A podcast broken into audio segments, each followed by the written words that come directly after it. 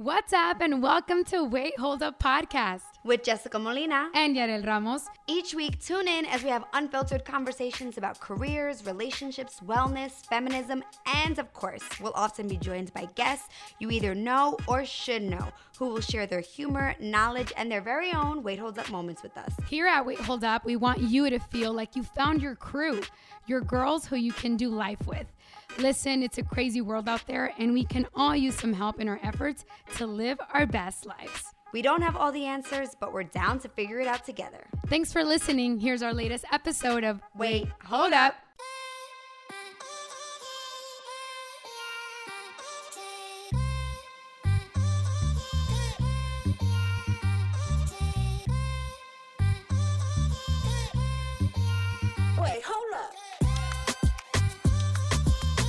Hello, hello, hello. Hey everyone, we're back. We are back. Welcome back to Wait Holds Up. I am Jessica. I'm Yarel. And we are very excited to have you on with us. Well, like you guys are on the show. We're very happy Yeah. to have you join us today because today we're talking about money, money, money, money. Money. A topic that is very important and not a lot of us, uh, ladies, men, families like to talk about it. Yeah. Don't even know where to start. we have zero idea. Actually, I was looking at some articles, and multiple are essentially that when it comes to finances, if women are married, they tend to leave it to their husbands or to their partners right. to take care of it. Um, also, that women, we should be good investors, but we're not very good investors, and how in the long run that really hurts us. So, Like we don't even a lot of us don't even I mean, I didn't even know investments, stocks, all those numbers I that you know in like your morning brief of news, you know, NASDAQ. I It's like know the S&P is down world. five hundred. I'm like, what's who? Who is that? Who is that? What's going on at Is the he stock so? market? Does he fluctuate so much? Yeah. No, honestly, absolutely, that is hundred percent my sentiment. And I think now, as we're getting older, um, and even if you're not, even if you're like just in college, it's something that we need to take super seriously. Like, do we even take a class? Is there a class that we take? Did you take a class in high school or no, college about about your finances? Like, I don't think I ever, nobody ever taught me how to work on my credit or to get a credit card or how do loans work Nope. or taxes. Like, nothing was Zero ever. idea. Uh, they didn't teach you how to like fill out like a check. I mean, Yeah. if you use them, And I think that's that. I mean, that would be so valuable for, like, let's say a high school student that's about to go to college, a class on like taxes and student loans and student finances and, you know, managing your checkbook and what happens when you get a credit card. How do you build your credit score? Ugh. Like, these are things that I, I mean, I learned we- the hard way. Yeah. No, absolutely. I mean, I think like the reality is is that we were put in a position where it almost feels like we were set up to fail. And that's why it's like right now, and I've tried, I've gone to Barnes and Noble and I've read investing books, and it still feels like people are speaking another language. So that's why I'm super excited about today's episode. Yes. Because today's episode, we have someone who just can help us like break down one layer because I think that's literally where we're starting. We're starting with one layer, and I think that over the course of this year, we're definitely gonna in try and have more financial literacy um, episodes where we can Yes. have these conversations where we can ta- break down Yeah. the stigma where we can you know we've talked about negotiating for a higher salary before and now we're going to talk about investing and what that looks like and it's not going to be stocks Right. but we have someone who is really smart and who can speak to where a lot of us are at Right. And that's exactly, that's just the beginning of this conversation like financial freedom, financial stability, uh, being able to achieve all these things, buying a home, you know, all, all these things, all these things that we aspire to. And sometimes we just don't understand. absolutely Uh, so our guest today, her name is Eva Macias. She is a powerful leader and sought after speaker in the financial industry in Southern California. She specializes in helping women create a simple to follow financial plan in 60 minutes or less. This is her story. After learning uh, that her parents were retiring with just $1,100, wow Yep. Eva decided to dedicate her life to teaching women and working families how to achieve financial freedom. I love that. Eva, thank you so much for joining us today. Thank you for having me. I appreciate it. It's such a, an interesting topic and a very important subject to talk about. One that we, I feel like sometimes we're scared of it, like just the conversation of money, Ooh. money, and then mixed in with the future, and then, you know, the idea of like what our family knows and what we've been taught throughout the years, and then having like a serious conversation about being like, okay, I'm just financially stable and what can I do to just be smart about my future and my money. Right. So, you know, and and I know a lot of our listeners are in that space as well, where they're like, okay, what is it that I need to do? But we just don't know. Yeah. Who are the um, you know, to just to get started, can you let us know a little bit about like who are the type of people that you usually work with? What are some similar stories that you hear about people when they come to you with financial issues? Well, Or I concerns. from the very wealthy to the very broke. Mm. and let me tell you something why because we all need the financial future, the planning of it. Why? One, because people are making money. So whether you feel like, "Oh, I don't need a planner, I don't need someone to help me because I don't make enough money," that's just a limited belief about your money. Because ultimately your money's going to have to do things for you. Invest, buy a home, you know what I mean? Get things mm-hmm. get assets. So I work from you know, people who have millions of dollars to people who are like, you know what, I have no idea what I'm doing. I just got my very first job and I need you to help me fill out my package to go to work. Mm. So it depends on what the need is. Ultimately, I remember having a client who was my youngest client. She did not even have a job. And I said, hold on to this. You're going to need this when you get your job. And guess what she did? She held on to my business card, called me, and we were able to explain to her what her benefits were ultimately because nobody at work, even though you have an HR department, they don't, they're not certified to give you financial recommendations. They're Right. there to make sure that you're not a liability to the employer. Mm. Dang. That's a That's true. I mean, it it does feel like whether it's from you know your your the packet that you get with the, from the HR department to when you're figuring out like your health insurance to uh, you know whatever any contract you ever get, it feels like everything is designed so that we don't understand it. A hundred percent. A hundred percent. Everything is first of all, it's a different language, right? Right. It's a language of its own. And second, if you don't take the time to study it, most likely you're not going to know it, right? And third, a lot of the times once we know this, then where do we go ask questions when we don't know? Right. So absolutely it's designed because a lot of the times too it's in a completely different form of conversation, Mhm. right? Like we're talking, I don't know this world, but I know the world of numbers. And I know that sometimes numbers can be letters. Mm. You see? Most Yeah. people don't know that because what they want is benefits, a job, money so they can pay bills. What do you mean by numbers can be letters? So, for example, in some cases, depending on the type of investments, um, there are fees that, you know, when you think of fees, you think of numbers, right? Right. But sometimes the fees are disclosed in their 12B1 fees. You're like, what is that? Yeah. I have no idea. yeah, yeah. what is a B and the Total- one? total I didn't learn that in calculus. I only learned A through Z. yeah, you what's know? going on? No, so those things are really important. Most of the time, they're hidden in ways that give you, um, a, like, for example, if there's a fee in your portfolio, some of them are disclosed and some of them are not because they are disclosed in another pamphlet that needs to be added to the current pamphlet that's in another. And they mailed it in a different place. So mm. those little things you would never know. Mm. I happen to hear this all the time when I see people who have 401ks in mutual funds. And mind you, I, I don't have mutual fund. I don't knock them or anything like that, or even in stocks. And I cannot sell you stocks. Okay. So let me just be very clear about that. Mm-hmm. But a lot of the times they don't know that there's fees associated with that. So mm. when I have a client that says, Oh, I don't have any fees, I said, Bring me all the paperwork, including your prospectus and all the paperwork that they mail you on a quarterly basis, and I will find you your fees. And they're like, What do you mean? And you're speaking about the paperwork that your uh, job would send you, correct? So a lot of the times this paperwork is, for example, if you have a 401k. What is a 401k for? So a 401k is a plan that your employer puts together to be able to add for retirement. It's a supplemental retirement, right? Most people rely on social security. Back in the day, because this is very rare nowadays, they would have a pension plan and then they were offered you a 401k. And a 401k is supplementing these other two because the goal is to have 100% of your pay at the time of retirement. Social Security only pays about 40%.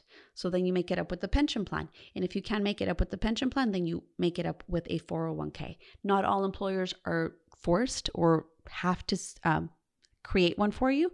So a lot of the times, if they don't need to or if they don't have to set one up, they just don't. What happens when, for example, you people have a job and then they left to another job? What happens with the 401k of the previous employer? So they have options. One is you leave it there with the employer, right? And the second option is you roll it over into other, uh, what's called an IRA, an IRA, an individual Mhm. retirement account. Okay. There's tons of them. Um, some are better than others. Okay. Some of them have fees, some of them don't have fees. So three things that happen. You leave it with the current employer, you still have them manage it, is a non-active right person. Mm-hmm. Then you can roll it over into an IRA, which now you can you have more say so on it. Mm-hmm. And the third is you take it out and cash it out because you had no idea that you could roll it over or that you could take it Mm. out and then you pay the high penalties usually about average of 30% of your investment 20 in taxes and 10 in, and 10 in penalties if you're under the age of 59 and a half Yeah. Mm. that's not including any type of state so So I feel like that obviously I'm sure happens because of like what you said so many people don't know. So uh, what would you say are some of the biggest mm, mistakes, misconceptions that you really see people do with their money? with IRA money or just, money in general? Just in General. general with finances. So the number one thing that I see is that we tell ourselves we now make this limited belief that we cannot pay ourselves first. Mm-hmm. And so I talk about this in my book. I talk about when you make a paycheck, the first thing you should do is put the money away a certain percentage, which is usually about 15%, put it away into a savings account, an emergency savings, right? Then whether it be your house, your car, any other type of lifestyle, right? Then you pay your monthly responsibilities, your monthly expenses. Whatever is left is left. So si no te quedó dinero, if you don't have any more money, hey, no big deal. You're you're done for the month, Yeah, yeah, yeah. but you still have the savings. And what happens usually is we get our paycheck, we already spent it, and then if we had credit cards, that means we even owe money we don't even have, so there's no room for savings. Mhm. So that's the number one mistake I see any age bracket, any employer, whether you're a school teacher, you work for private, anywhere. That is the number one mistake that I see that we don't believe that we're going to need this money in the future. Mm. And what we're allowing to run to be our emergency money is now credit cards. Yeah. And so that's the number one mistake that I see.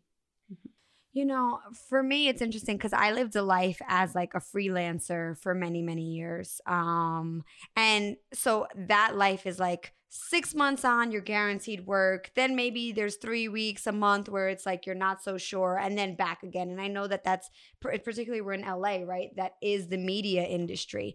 So for that, it's like I did always operate from a place of like lack or like it's not going to be there. So I better just sort of store up. What about people who do live in that sort particular, like that is how they receive their income?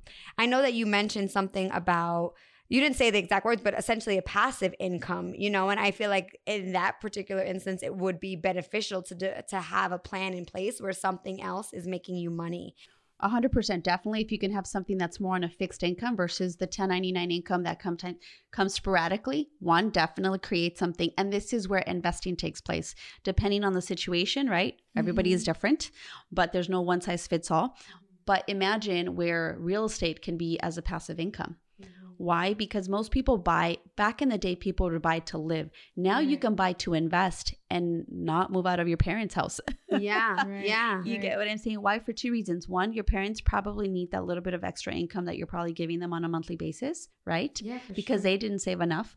Or what can happen is that if you decide to still stay at your parents, that now you have this real estate income that's potentially giving you a few hundred dollars on a monthly basis, right? But Mhm. ultimately, it's also getting you the equity component of it. right. And Right. so real estate is one of them. Um, if you happen to have, you know, maybe you do have, you work part time, but you have your freelance work. Also, one of the things is running your business like a business Mhm. because a lot of the times people mesh things up so much in their business. They don't know what's personal, they don't know what's business. Well, I can write off my house. Again, I'm not a tax preparer, but I know that when you run your business and you operate from a business account and then you spread it into different accounts to be able to support lifestyle. So, for example, you have a business account, you put 15% in profit. It may not be 15%. You may start up with 5% and then 7%, and you build up to the Mhm. 15. Then you pay yourself 30%. Let's just say you pay yourself up Mhm. 30%. Then you put away for taxes about 20%. Everybody's different. I would go standard rate 20%. So then what happens is this 30%, now your lifestyle is adjusting based off of that 30%. Not And so not the 100% because Mhm. one, you want to leave money in your business account. Two, you want to be able to have a profit. One thing I also see with freelancers or just people who have a 1099 income is that they run everything there and they never have money to save. And it feels like you're running a bit, you're running your business and all you're doing is paying taxes, paying expenses, and there's no profit. Yeah. For sure. And and you mentioned real estate, right? I, with the situation that we're living in nowadays, where housing is so expensive, rent is so expensive, and just buying property. I mean, just here in LA, homes that are one bedroom are going for like a million dollars. Who can afford that? Yeah, absolutely. And it goes down to remember if we can't buy in the location here, we're only growing, Right. which means we should we'll be expanding, which we already have. So a lot of the times, for example, here where we are, most people will not be able to get a home here. Mm-hmm. So let's not always be attached to the particular I want to live in this location.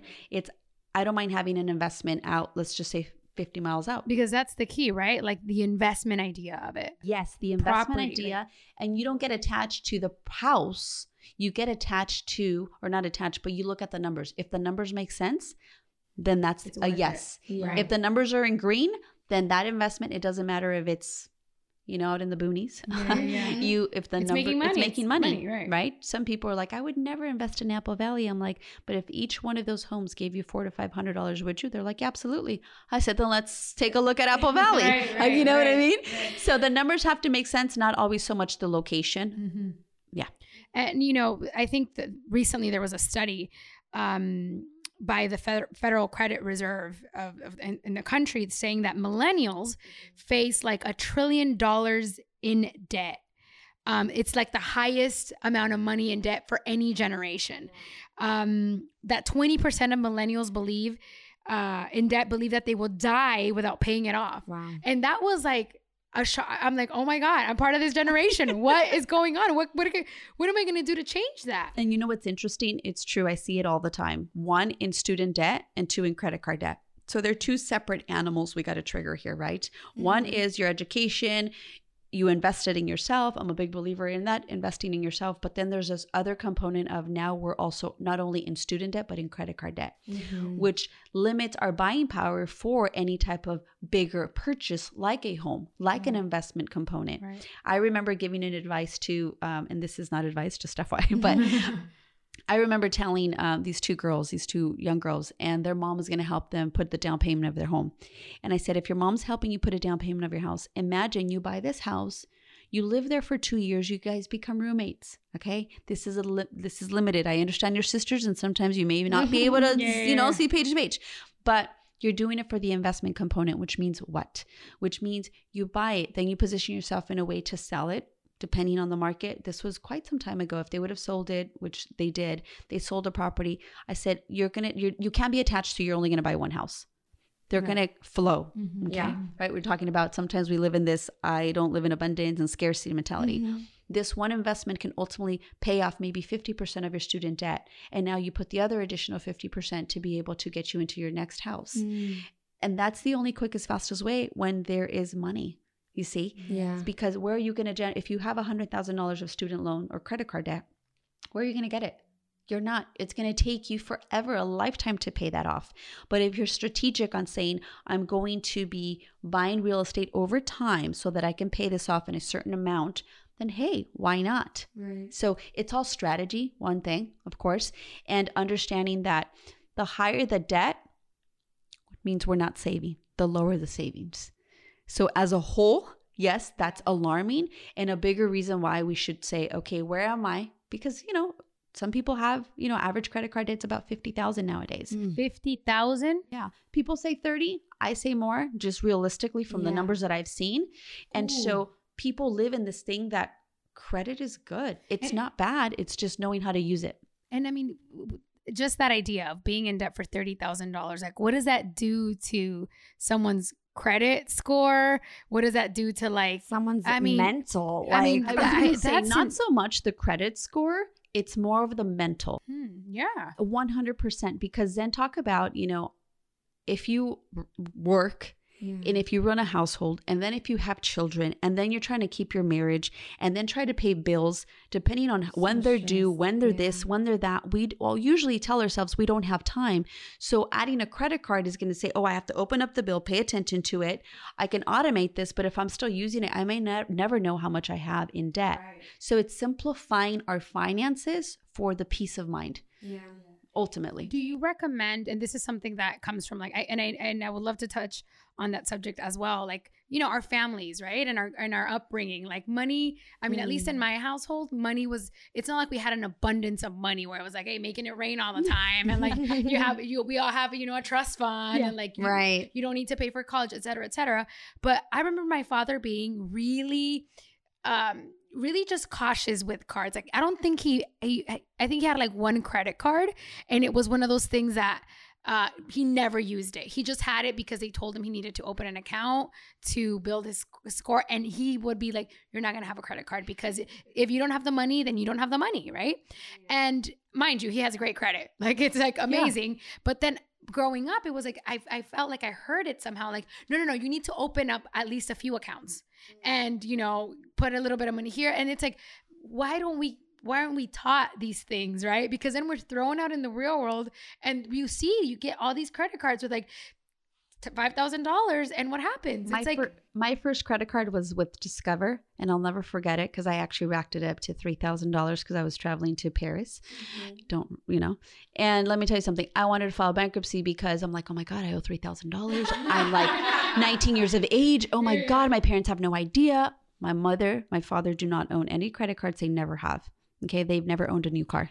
Okay, because it was so bad, right? right, right, right. even though they didn't have credit they were a lot more abundant because they were learn they only lived off of cash right. okay what's happening with this credit and to believe that i need all these credit cards i actually have a few clients that some of them have about 30 credit cards okay you don't need that many to have good credit that's actually dinging your credit a lot of the it's times actually worse yes to open that. especially because if they're all over a 20% of usage then it's going to ding remember a credit card is a bank saying how much can i trust you with this money mm-hmm. okay how much can i trust you with it safety meaning you're in the green is about 0 to 20% i always say keep it at 15 just to be super extra safe right Yeah. What do you mean? I'm sorry. What's the percent exactly? so for example if you have a credit card right of a thousand dollars Yeah. let's just suppose and if you're going to use that credit card, do not charge more than $150 on that credit card Okay. because even though you have a $1,000 access, you should only be using about 20%, 20% or less. Let's just say is. Gotcha. $200 worst case scenario and then pay that off. Yeah. So you could let it go, maybe roll it out for three months because ultimately credit is about the length of it and can they trust you with it. Yeah. Okay. So with these credit cards, what's happening is that we're maxing them out and then we're getting another credit card. And then we're maxing out and then we're getting another credit card. Yeah. I mean, I use my credit card like it's my debit card, right? So I put all my bills on it because I want to get the points from whatever it may be, but then I pay it off every cycle. So that's sort of like, yeah, get the miles, get all my Yeah, yeah, vacations in there. So that's, and you know, and it's pretty much come down to just like one credit card. But I remember being on my college campus and people were like, sign up for a credit card for a free t shirt. And because you don't know, Yeah. I'm like, oh, or great. go to t-shirt. Victoria's Secret and Yeah, you get 20% off. You're like, sure, sign me up. And it's just like, yo, they're, Yeah. they're vultures out there. Right. Hundred percent. I remember the free T-shirt. I think I still have mine. And And, it wasn't even cool. yes, it- Yeah. it was not a cool. It said Discover on there, and you're like, this is not even cool, Oh. right?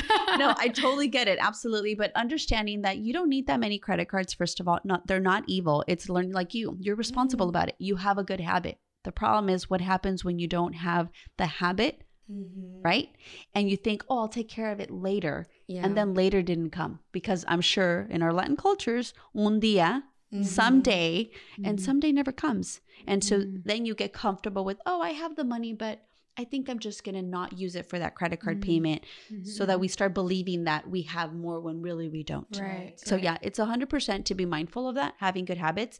You don't need that many, 3 credit cards, history of it and you if you have one, don't go out and go get credit cards, but just be responsible with that one. That one being responsible versus 30 not responsible, Big obviously difference. big difference, Yeah. 100%. And you know, you talk about investments, and I know that's also like a subject that it's like, I want to like, where do learn. I what do I do? What do I do? um, because I, I again, it comes, it goes a lot along the lines with like the culture that we grew up in. You know, just like you said, like your parents were living. You know, they were very abundant and they were really smart with money. Because sometimes I, with with my with what my dad tells me and like how much money he was making and what he's built with it, I'm like, Wow. Jesus, how'd you Yeah. do it?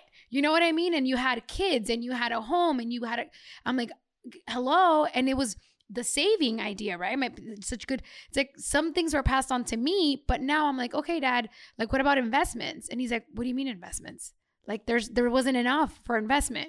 And it's like it's like now I feel like my responsibility, right? To learn and to be smart about my money. Yeah, 100%. And you're in a different place now. You have maybe, for example, my parents didn't have the education, right? They didn't go to school. They had to learn things, you know, just lifestyle type right. of status. So for my parents who did not have the college education or just any education really, they only knew what they knew at that time. Now you have a lot more. We have Google, mm. we have friends, yeah, you know yeah. what I mean? We speak my, my parents understand English, but they don't speak it fluently. So now we have so much more knowledge just right. by us speaking two languages. Right. You see? So right. investments usually scares us because we think only of the stock market. And then we go back to 2008. Like, I don't want to put my money yeah, there and then lose yeah. 40% of it. Right. And, and, and, the idea, the idea as well that only rich people, only like super rich people can invest because you, you have money and it'll make you yeah, money. Yeah. Because you need extra, you know, you need a lot of money to be able to invest. And see, the thing is that if you don't have a lot of money, money, then one thing you do have is time.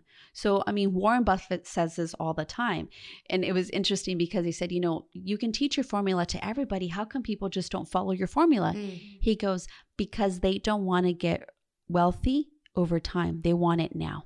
Mm. Instant I mean, gratification. Like that's probably Ooh, even more so now. Oh, for sure. That instant, instant gratification. gratification. Yeah. And so what's happening is we're saying, I don't want to put, I'm just using this, $100 a month over 40 years. No way. I'm thinking, what can I do with the $100 now? Right? Right, right, right. And right. so, again, we don't want to take, invest the time. Real, real wealth is, is money invested over time. Real wealth. Mm-hmm. Let's go to real estate. You buy a house, it's a 30 year commitment. You're not getting rich overnight. You see? Right, right. Now, if you go buy a stock, let's just say, you know, a Apple or or you know uh, Google yeah. or Netflix or anything, you can go to sleep at one price and in the morning it's going to wake up to another price. So it's a yeah. different type of wealth. That's not wealth ultimately. Now, do I think people need to understand the diversification of investments? Yes. Cash can be an investment because if the market is going down and you have cash and you didn't lose anything, you're already winning. Yeah. Right, You see? Right. Knowing that knowing the type of short term investments, mid-term investments, long term investments. Long terms are, you know, we're all young in this room think you know we're all looking fab and so we're not thinking oh what am i going to do at retirement because our brain is like what am i doing next week i'm not thinking retirement yeah, yeah, you know yeah. so the goal is to plan in gary vee says is reverse engineering mm-hmm. When do we want to stop working and what does it need? Time and money. Where do we need to invest in? That so that this way when that age comes whether it be 62 65 you know so forth then we stop working. Right. now for some of us who are like i don't want to work till i'm 60 i want to stop working until i'm 50 or 45 great. Then what are you going to do for the next 20 years? If you're 25 what are you going to do for the next 20 years that's going to allow you to semi retire at 45 because most people don't retire and not do anything Right. Yeah, yeah, You're gonna be bored out your mind. Yeah, yeah. Like there's only right. but so much Netflix. I know. Right, I know a 45 year old who is retired, and he goes, "There's no way I still work because I, I there's one. He's like, I can't stay at home with my wife all day. that's one. And two, he's like, my kids would drive me crazy. Yeah. And three, that's all I know is how to do this, mm. and it brings me. It's my passion. Yeah. So guess what? He's gonna continue doing it. Absolutely. It brings him joy. exactly. And your investment should bring you joy. A hundred percent. Your investments need to make sure that when you go home, you're like I'm good. I'm going to be okay.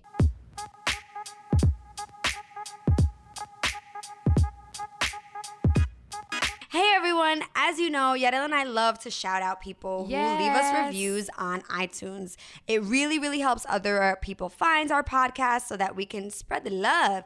And today we want to highlight Paco 3 Galvez. Paco! Yes. What's up? This says, I've been listening to this podcast for a while, love the insights, and the latest podcast really inspired me to look into my spiritual journey with meditation. Ooh. I thought I was the only Mexican that meditated. LOL, 10 days of silence. Wow, wow, wow. Oh. Thank you so much, Paco. That is all you, Yarel. Yeah. And first of all, no. you're not the only Mexican, Latino, Latina to, no, you're not. to meditate. That's for sure. Right. I love the comment. Thank you so, Gracias. so much for your comment. And if you want to be featured in the next episode, definitely drop us a comment in iTunes. Thanks.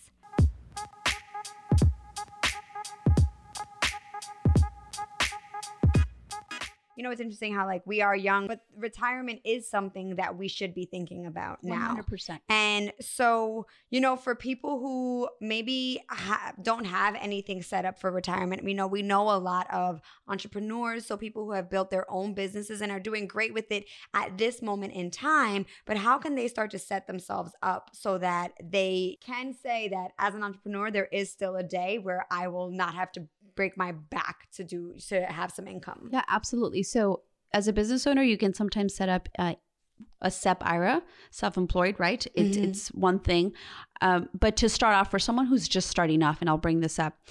Know that you can set up an individual retirement account. You can go open it up. Usually banks have them. I don't always recommend banks, but Mhm. you know, they can also call me and we could set up an individual retirement account, Mhm. okay? There are certain max contributions to that. Usually it's 5,500 a year. Once you get over 50, it's 6,500.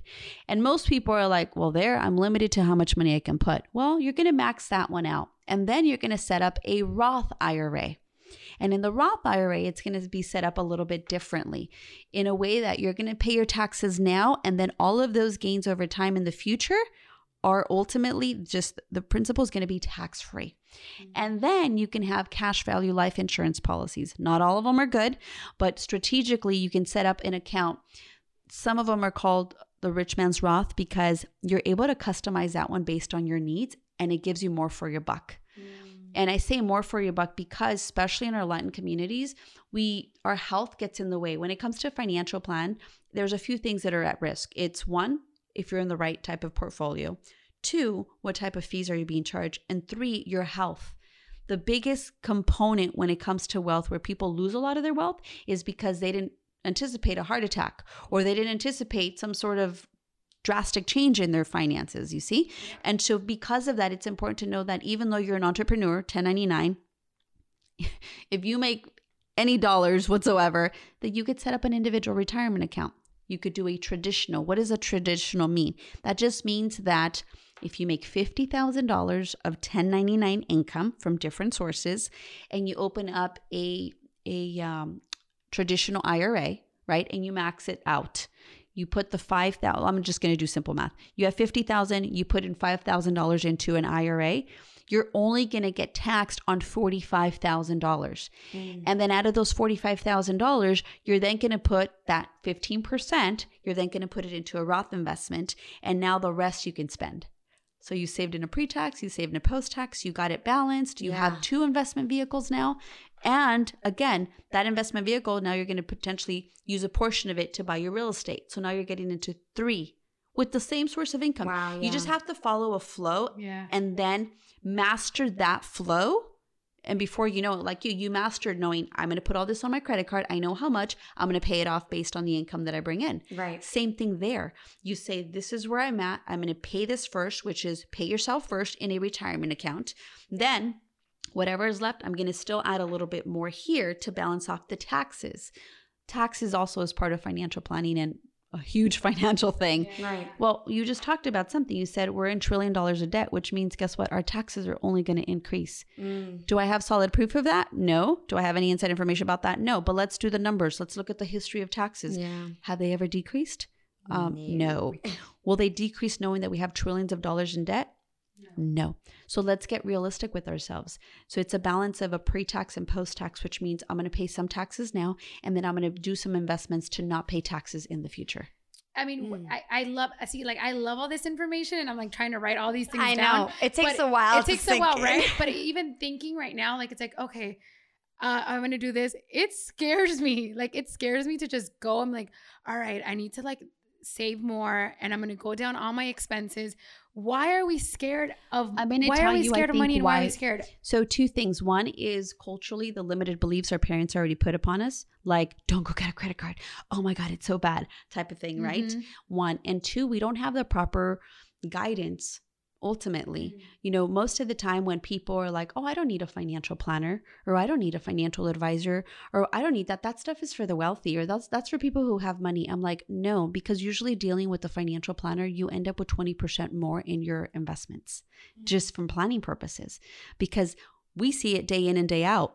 you don't see it day in and day out. And a lot of the times you become emotionally attached to your money. Whereas of Oh, for someone sure. like myself, we're just logical. It's just numbers. Right. And this is my quote. I always say, I turn black and white into green. Mm. So, because all you can see is black and white, and I need to turn it into green. Yeah. I need to turn it into money. So, I think it's to the the fear of having to face our reality is the biggest one. Yeah, because me just thinking right now, like, okay, I'm gonna go home and like sort out like you know how much money I make and my bills.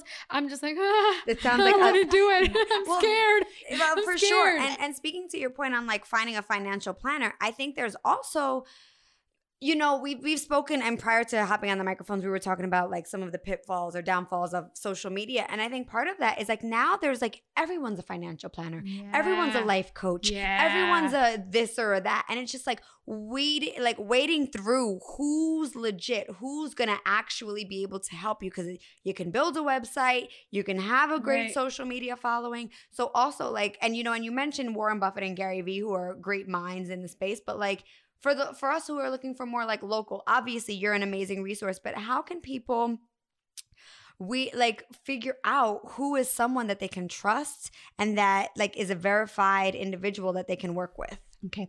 So it's important, like anything, right? When you go for job interviews, what are they doing? They're trying to find the qualified person to Yeah. actually suit the job. So why not you interview? Mm. Interview them. Ask them for their credentials. Ask them for what they stand for. Ask them for what they've done. Ask them to see if you guys are in the same space. Because I can tell you this much I've sat with other planners and we don't see eye to eye on just the theory of how to invest. Because again, if they're dealing with 5% of the population, they may have clients that lose a few million dollars, and that's okay. I'm saying we are not in a situation where I have clients that have a few million dollars to lose. Right. You see? Right. So it's you know that you get to interview them, especially as us women, whether you're a Mhm. Latina or not, just women generally, trust your intuition. 100% trust your intuition. It never lies to you ever. So it's really important that you say, I like this person because of this. I don't like this person because of this. I don't see eye to eye with this person.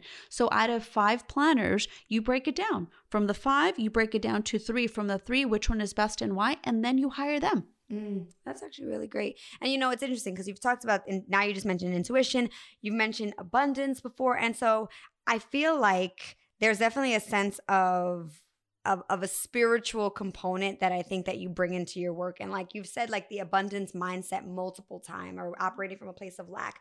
So let's speak a little bit about that side of things, you know, outside of the numbers. Like I like how can our minds, I know, right? That one we're a little bit more Yeah, comfortable yeah, yeah. I can wrap my head right, around that. Right, right, totally. I know. Um, you know, what role does our mind and our the way that we speak to ourselves to others, um, what role does that play in our ability to generate more income? 100% a huge role.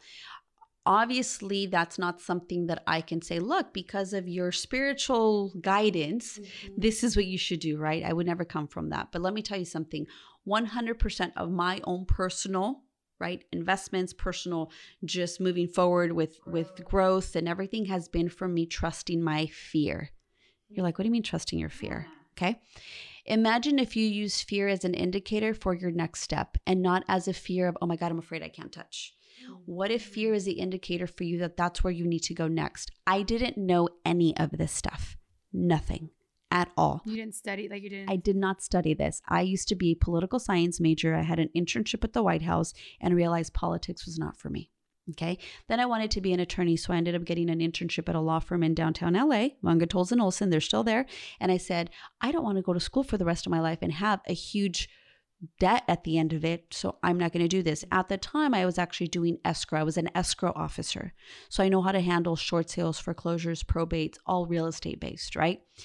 did my first figure my six figures at like 22 23 i think i was 23 when i did my first six figures and i thought i was on top of the world right? Little did i know.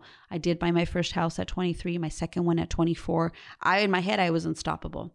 Then i got $300000 in the hole because i thought abundance was going to flow so all the time and then 2008 hit and it's like er, um yeah i'm about to lose everything. Wow. so I tell you this because of the fact that what happens is I was scared to for my houses to be taken, for my cars to be repoed, for me not to ever have credit. I was so scared and I wasn't really scared of the creditors because there's always ways out. What I was much more scared of is what was my family going to think of me? Mm. And so that was actually my biggest fear. It's like they were going to see me and the conversations I was having was, "Oh my god, I'm such a loser." And not that I was like verbally telling myself this, Yeah. but you know, your insecurities kick into Right. levels of like You're building it in what am I doing? thoughts. What, you know? And so I realized I'm like, wait, I'm a good person. I have really good intentions. Why is this happening to me? Mm-hmm. And the reason why it was happening to me, and it wasn't happening to me, it was happening for me, is because I realized for the longest period of time, you would never get me on a mic for me to share my story because mm-hmm. I was so ashamed of it. Now I'm like, I turned that whole mess into a message. And I learned the lesson because if I didn't learn the lesson, then that lesson would happen over and over and over until I learned it. And I realized early on, after just doing a lot of spiritual growth and, and transformational growth, of who do I get to be? And I read this recently. I put this on my Instagram and I said, you can apply old formulas and expect new results. Mm-hmm. So you got to change the formula to be able to change the results. So I needed to change who I was becoming and realize that I needed to face my fears and my fears was my family. So I said, "Hey, you know, this is what I'm doing. They all thought I was crazy. And I said, I want to learn more about this because my family retired with $1,100 combined retirement income up to this day. My car payment at the time was $1,200, one out of the four cars that I had. And I said, something's off here and I need to understand it because if this is happening to us and we're a good family, I wonder how many other families this is happening to. And allowing to say, instead of it, okay, I could have learned it and then just kept it to myself and I could have been absolutely okay. I could have had a job anywhere, you know what I mean? Like, no big deal. I said, this is bigger than me. So it's understanding that sometimes you're going through these life lessons, whether it be financial lessons sometimes, mm-hmm. and it's what is it, what's the lesson you have to learn there or you get to learn to be able to empower other people.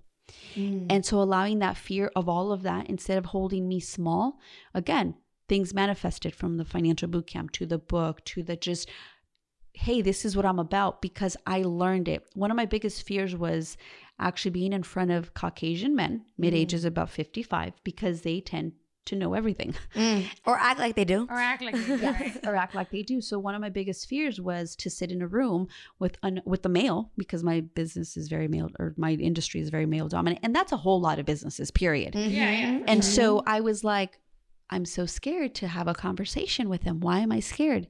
I said, I'm only scared because I don't know the edu- I don't know the knowledge or the education that they have. So guess what? I'm scared of that. How can I replace that? Let me go learn, let me go teach myself what they know. And so that fear of want like I fear being in front of them guided me to say what's my next step. My next step was to know what they know. And that's what ultimately allowed me to be able to create what I've created now which is ultimately my own firm, you know, being independent, having my own starting from nothing, not going to business school, just surviving the the pitfalls of a new entrepreneur. Like I said there was no plan B, it was plan A. There was never a plan B. And so that drove me to say, you know what? It's no longer about me, it's about something bigger. Mm-hmm. And so your finances are no longer about you, it's about something bigger. And I'm going to tell you why. And I'm going to take myself back to remember when all the earthquakes happened in Mexico City? Mm-hmm. I was really heartbroken about that because I said, if we were living our financial situation in such an abundant way, most very wealthy people, what do they do? They give it away. Mm. So if we allow ourselves to believe that at one point we can just give money away, our financial well-being would be completely different and we would start making decisions based off of one day I'm going to give money away versus I don't have it. Mm. Wow. I mean, yes. like it's essentially yes. I think that's part of it because it's like even when I think about like ways that I can be of like service to community, it's like, well, if I don't have time, which I don't with my work schedule, with the building the podcast, with whatever it may be, it's like, oh, I wish I could give some more money to this organization Yeah, or yeah. to, you know, help with that. And so I agree. I think like if we were all in this space of like overflow, it would be almost second nature. We're so used to living in scarcity Mm. that we don't allow what it would look like for us to know that it was our birthright to live in flow. Mm. Somewhere along the line, we didn't get the memo that we can live in flow. We've lived in fear because everything it's our environment matters. Everything around us is fear based. So we will have never given ourselves permission to say, you know what? I can have everything in life that Mhm. I've ever wanted Mm-hmm. because I'm willing to put in the time to be able to get everything I want. Mhm, mhm. So it's just a matter of time, but we don't have enough of that positivity, that positive flow. You know what I mean? yeah. And we have a lot of information, but we don't have a lot of knowledge. Mm, and then when you true. have the knowledge, and I've said this, knowledge is not power. I think they forgot to finish the sentence. It's knowledge is power when applied. Mm. Okay. You can have all the knowledge here, but if you're not applying it, it's not powerful. Yeah. And so knowing that you are capable, you were born. I didn't know any of this and I taught myself this. Why? Because I really wanted it. Because there was no plan B. I needed to figure it out for myself and for my family. And guess what? I forced myself to learn it. And not in a bad, forceful way, in a way that the sooner I learn this, the bigger impact I make. Right. And I take it back to my parents. If my parents immigrated from Mexico and they came over here and they did not know how to learn, they did not know how to read or write, and my mother taught herself how to read and write, how come I, who speaks two languages, who did go to school, right? Mhm. How come I can't win here? And so it's just putting things into perspective. Mm. Mhm. Damn, girl. I'm like, I'm like, okay. yeah. Yes. Let's keep this going. What a- Speaking, speaking yeah. of that knowledge, Yeah. you are going to give us a list of books of of resources that we can share with our community because I think that just made me be like, okay, I gotta do some. I gotta do some re- and you gotta let us know too about your boot camp so that we can Yes. share it with our listeners as well because uh, it's it's a subject that is so important and yeah. again fear uh, uh, scared of being in this uh, flow of abundance with everything with money like it shouldn't scare us and we should be having these conversations with our girlfriends with our families um it, it's yeah I share vacations. It's not nice to go on a vacation by yourself if your friends can't afford to be there. Right? It is I not. totally It is agree. we talk worse. about I this know a lot. exactly. I'm talk like, where are we going? Because it's it's kind of weird when you're gonna go on a vacation and one of your friends it's like ah Yeah, no. If it's like if there's if someone's uncomfortable with finances, Yeah. it totally is just. my gonna- niece is in her Mm-mm. 20s and she she listened to me early on she was 19 when she was actually my client and she's listened to me okay that little and i say little because right she's my niece Yeah. right but she's not little she's 29 and so every single year she takes about three trips every single year and one year she invited me because she wanted to go to the harry potter thing in florida and I was like, why don't you invite your girlfriends? She was like, they don't have any money for this. And I'm like, what? What do you mean? You guys all still live at home. Right. you know?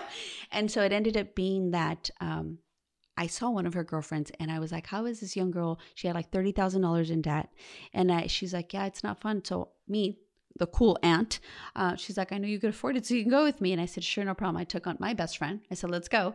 And I realized early on, I was like, wow, it's so interesting. Like, it's not fun to be up there if you're all by yourself Yeah. when you can take a group of people that you enjoy being Absolutely. around. 100%. Absolutely, absolutely. And I mean, honestly, I feel like this conversation can go on so so long. And I would, what I would love is, you know, I would love for our listeners to send in questions, Yeah. and maybe we can have you back on, and then. yeah You know, we can really like dig into some more personal Right. or some other topics. that people are Yeah, going because. I think that all of our experiences are also, while they may be different, they're very similar and they're Yeah. rooted in a lot of the same problems. Yeah. 100%. Um, so I think that, you know, as this community continues to grow, this is definitely a conversation of financial freedom that we want everyone to experience. for sure Let's all go on vacation together, y'all. yes I You love know, it. Yes. Where can people find you on social media? Tell us a little bit about your book. Yes. So, a little bit about my book. My book was inspired to ultimately, I said, if I can't see you on a one on one basis, I still want to make an impact in your life. And so that's where the book was created. The financial boot camp, I created that from one thing. I remember people saying, I don't have enough money. And in my head, I'm like, I know you do. You just don't see it because I see it.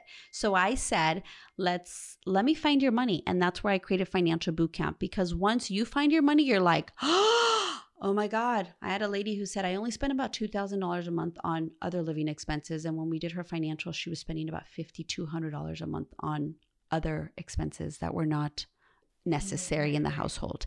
And so I created the financial boot camp to empower women to say, okay, let me take more. Let me let me first of all get guidance. Two, Mm. let me have the confidence. I'm teaching you how to fish. You get what I'm Yeah, saying? yeah, I'm yeah. teaching you how to handle your finances so that if Eva Macias is not in front of you, you know what you're doing. Yeah, yeah, yeah. And so that was where that was created. that's amazing. Why did I focus a lot on women? Is because I'm one and we think very differently than men. And my head goes in multiple directions. I don't mm-hmm. just, if you say invest, I'm going to be like, okay, let me invest. I'm like, no, I'm over here thinking, am I going to have a chance to get my nails done? Will the kid, you know, I don't have kids, but will I have some money to make sure I take my dog to the groomer? Like things like that. Our heads go in so many different directions. So I decided to focus on women and really empower us women because most of us actually experience a lack of, especially if there's divorce, we end up getting the shorter end of the stick. If we have babies, we get the shorter end of the stick because we didn't contribute as much into because we took some time off for the baby. Yeah. So I said, no, we need to we need to know this specifically as women, and um, that's where a lot of my my book and just the and do I see men? Yes, I do see men. you know, do we love men? Yes, we do. I love my husband, all about that. But I really think that as a community, we're women, we're healers. So Yeah, if we can help natural heal one another, right? if we can naturally heal one another, why not? Right. yeah, I think Right, it's it's so beautiful. necessary. Mhm. And Absolutely. so they could definitely find me all of my social handles from Instagram to Facebook to even my website and um, what other things do we have? Yeah, so we have Facebook, Instagram, and my website is uh, Eva Macias. So evamacias.com, at Eva Macias on Instagram, and then on Facebook I have Eva Macias, which is my personal page, but then my business page, which is Eva Macias and Associates. Amazing. So yes, absolutely. Awesome. So happy for all your success. Thank Eva, you. and, Thank you, know, for having me. Thank you for sharing this. Oh no, as this was well. amazing. This, was great. was a wealth this was of great. knowledge. Oh, you like my pun? Oh, you like that? Okay, okay, okay. I Just like making sure one. everybody caught I like. I know. For a minute, I was like, wait, wait, what? I liked it, Jess. Oh, I thank love it. you. Well, we can't wait to have you back on. We So- will have her back. We will Yes, have it's gonna back. happen. It's gonna I'm excited. happen. Yes, for sure. Well, thanks so much. Thank you.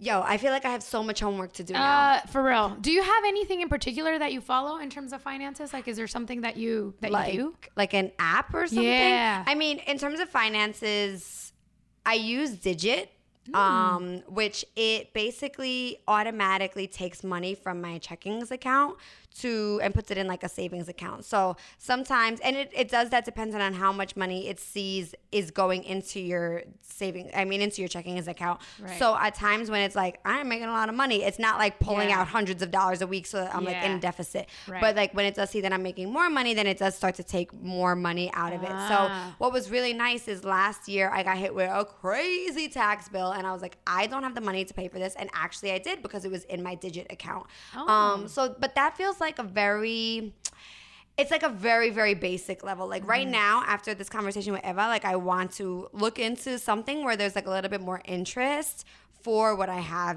what i'm working on saving. Yeah. so that this way my money is starting to make money. Like that idea has totally surpassed me. I also feel like now i need to like really go through my like credit card statements and look at like where the hell I'm spending my money. I already know it's gonna be like on food because I love to go out to eat.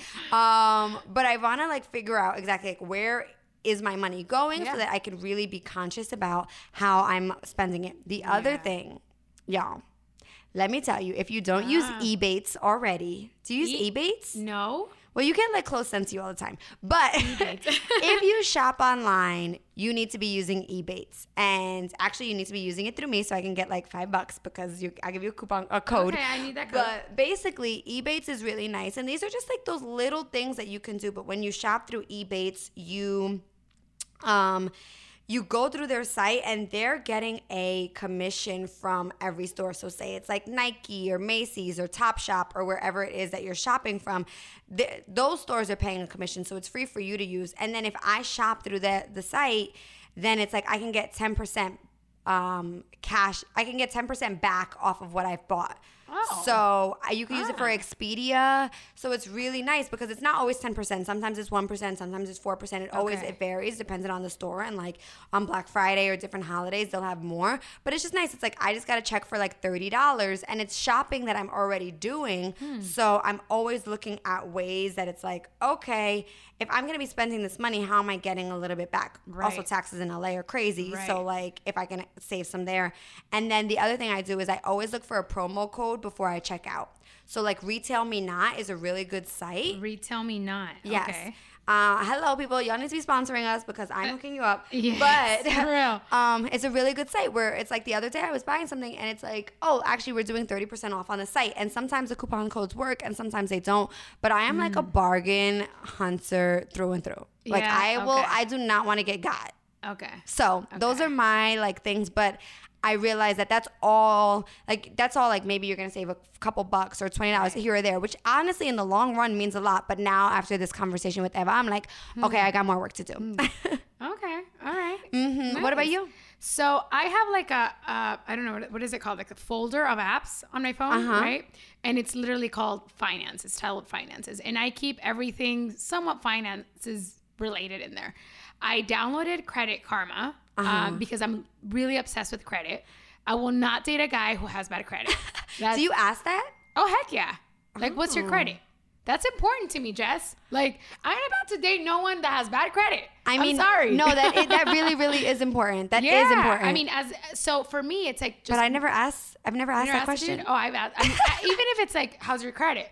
And if they're like, oh, you know, I'm struggling. Okay, bye. like, no. Um, I mean, I'm, I'm slightly kidding, but it is. No, she's not, is- but it's all good because it's all love over here. so I downloaded Credit Karma on my phone, and you're just able to see like how you know how credit how your credit score is growing. If you want to make sure that if you have if you one of those people that had a lot of credit cards and didn't close them, if you have student loans, if you have like open accounts, like you're just able to see everything there and also realize like how you can change and move up that needle of your credit Gotcha. score. Just for someone that's a little obsessed with credit. like. Apparently. um, I downloaded the app uh, Acorns. Okay. Which what it, it what it does it's that whatever it connects to your like debit card. So whatever you spend, like let's say you go to Starbucks and spend eleven dollars thirty five cents, it rounds up to the nearest dollar and uses that money as as like your investment fund. Okay. So out of you know I've already have hundreds of dollars on my account that's being invested. Nice. And it kind of does it on like depend and then whenever you want to just remove the money you can if you want to. I mean it's it's a very like small we're talking about Yeah. like cents, mm-hmm. but I mean I feel like someone that doesn't know much about the investment world, like I felt like it was it was good for me to have it there to just be like, okay, this is, you know, this is something that I'm learning. And even if it's like 35 cents here, 75 cents there, it adds up. It really does. because we use our debit card all the time. All the so time. it's, you know, it's like $15 a week if that's what it is. You, otherwise, I feel like I would never, like, in my mind be like, oh, let me put up a hundred bucks and just store them away. No, it's so true. It's so true. And that's like how I feel about Digit. It's like now I've got a couple thousand dollars in there of money that I probably wouldn't have thought that I could have saved. And that's a vacation, you know? So it's definitely, Yeah. and you know what we'll do is we will put all of these apps Yes. in our newsletter. Yeah, but- So, yeah. yeah. So this way you guys can have access to that and check them out. And if you have anything that you would like to share with us, uh, you know, what you use, what's worked for you, maybe what hasn't worked for you, something that you recommend, a book, also please let us know on all our social. Yes. Wait, hold up pod at gmail.com is our email. Yes, for sure. And for those of you who really loved Eva's message and want to learn more and connect with her, she has an event coming up. Yes. And she so graciously gave us two tickets to give to our um our listeners. So what we'll do is we will do a little raffle online of sorts. So make sure you're following our Instagram because we will initiate it through there. Yes. Yetta, can you tell us a little bit more about the event? Uh, yes, she's having it's uh it's called a Conchitas and Capital conversation uh, Saturday, uh, April sixth, with Chiquis Rivera, talking about building your brand, building an empire, taking care of your money, uh, and also like what to do and what to share with your girlfriends. I love it. I love it. Yes. So we will post that on our social, and two lucky ladies will win. And if you don't, you can always, you know, get tickets for the event yourself. Um, and we also have an event coming up. I am so excited. This is gonna be dope. Um, this is like our first event of the year. We obviously are a little behind, but we're not. You But know we're what? not. Our our timing is divine. yeah, we're yeah. doing our thing. Yeah. Um. So we have. If you came to any of our Beyonce dance classes last Oh, year, girl, you we are know. back. we are back with some twerking, twerking action. So on April 14th, us along with Word Agency and I Love You magazine. I L Y Mag, are hosting a Beyonce dance class and self love workshop. So you get a little bit of everything because, you know, after we dance to some Beyonce, we're feeling really fire, we're feeling good about our bodies. And we want to make sure that after that, we're also having a conversation so that once you walk out of that space, you're feeling like divine. You, no one can touch you. Because if you already been to one of our classes or you know followed us on social and see what we post, it is like an amazing It's so fun. space and like it's so much fun, full of love and like girl power. So just adding this aspect of like self care and self love, I think it's gonna be. It's gonna be gonna be incredible. it's It's gonna be be so good, so good. So we um, definitely hope you guys will be able to join us. Again, we are in the process of finalizing the event space, but it will be on April 14th uh, from 11 to 1:30 p.m. And you again can follow all of that information on our social media at Wait Hold Up Pod. Of course, as always, thank you so so much for joining us. Thank you for listening. We, We love you love and appreciate y'all. Leave us your messages. Leave us your reviews on iTunes so we can shout you and out. And send us some questions and we will be responding to them in our episodes moving forward we sort of switched it up today we were talking more about our finances so we wanted to share that personal side but we are still doing that so send us all the goods mad love to you guys Bye. bye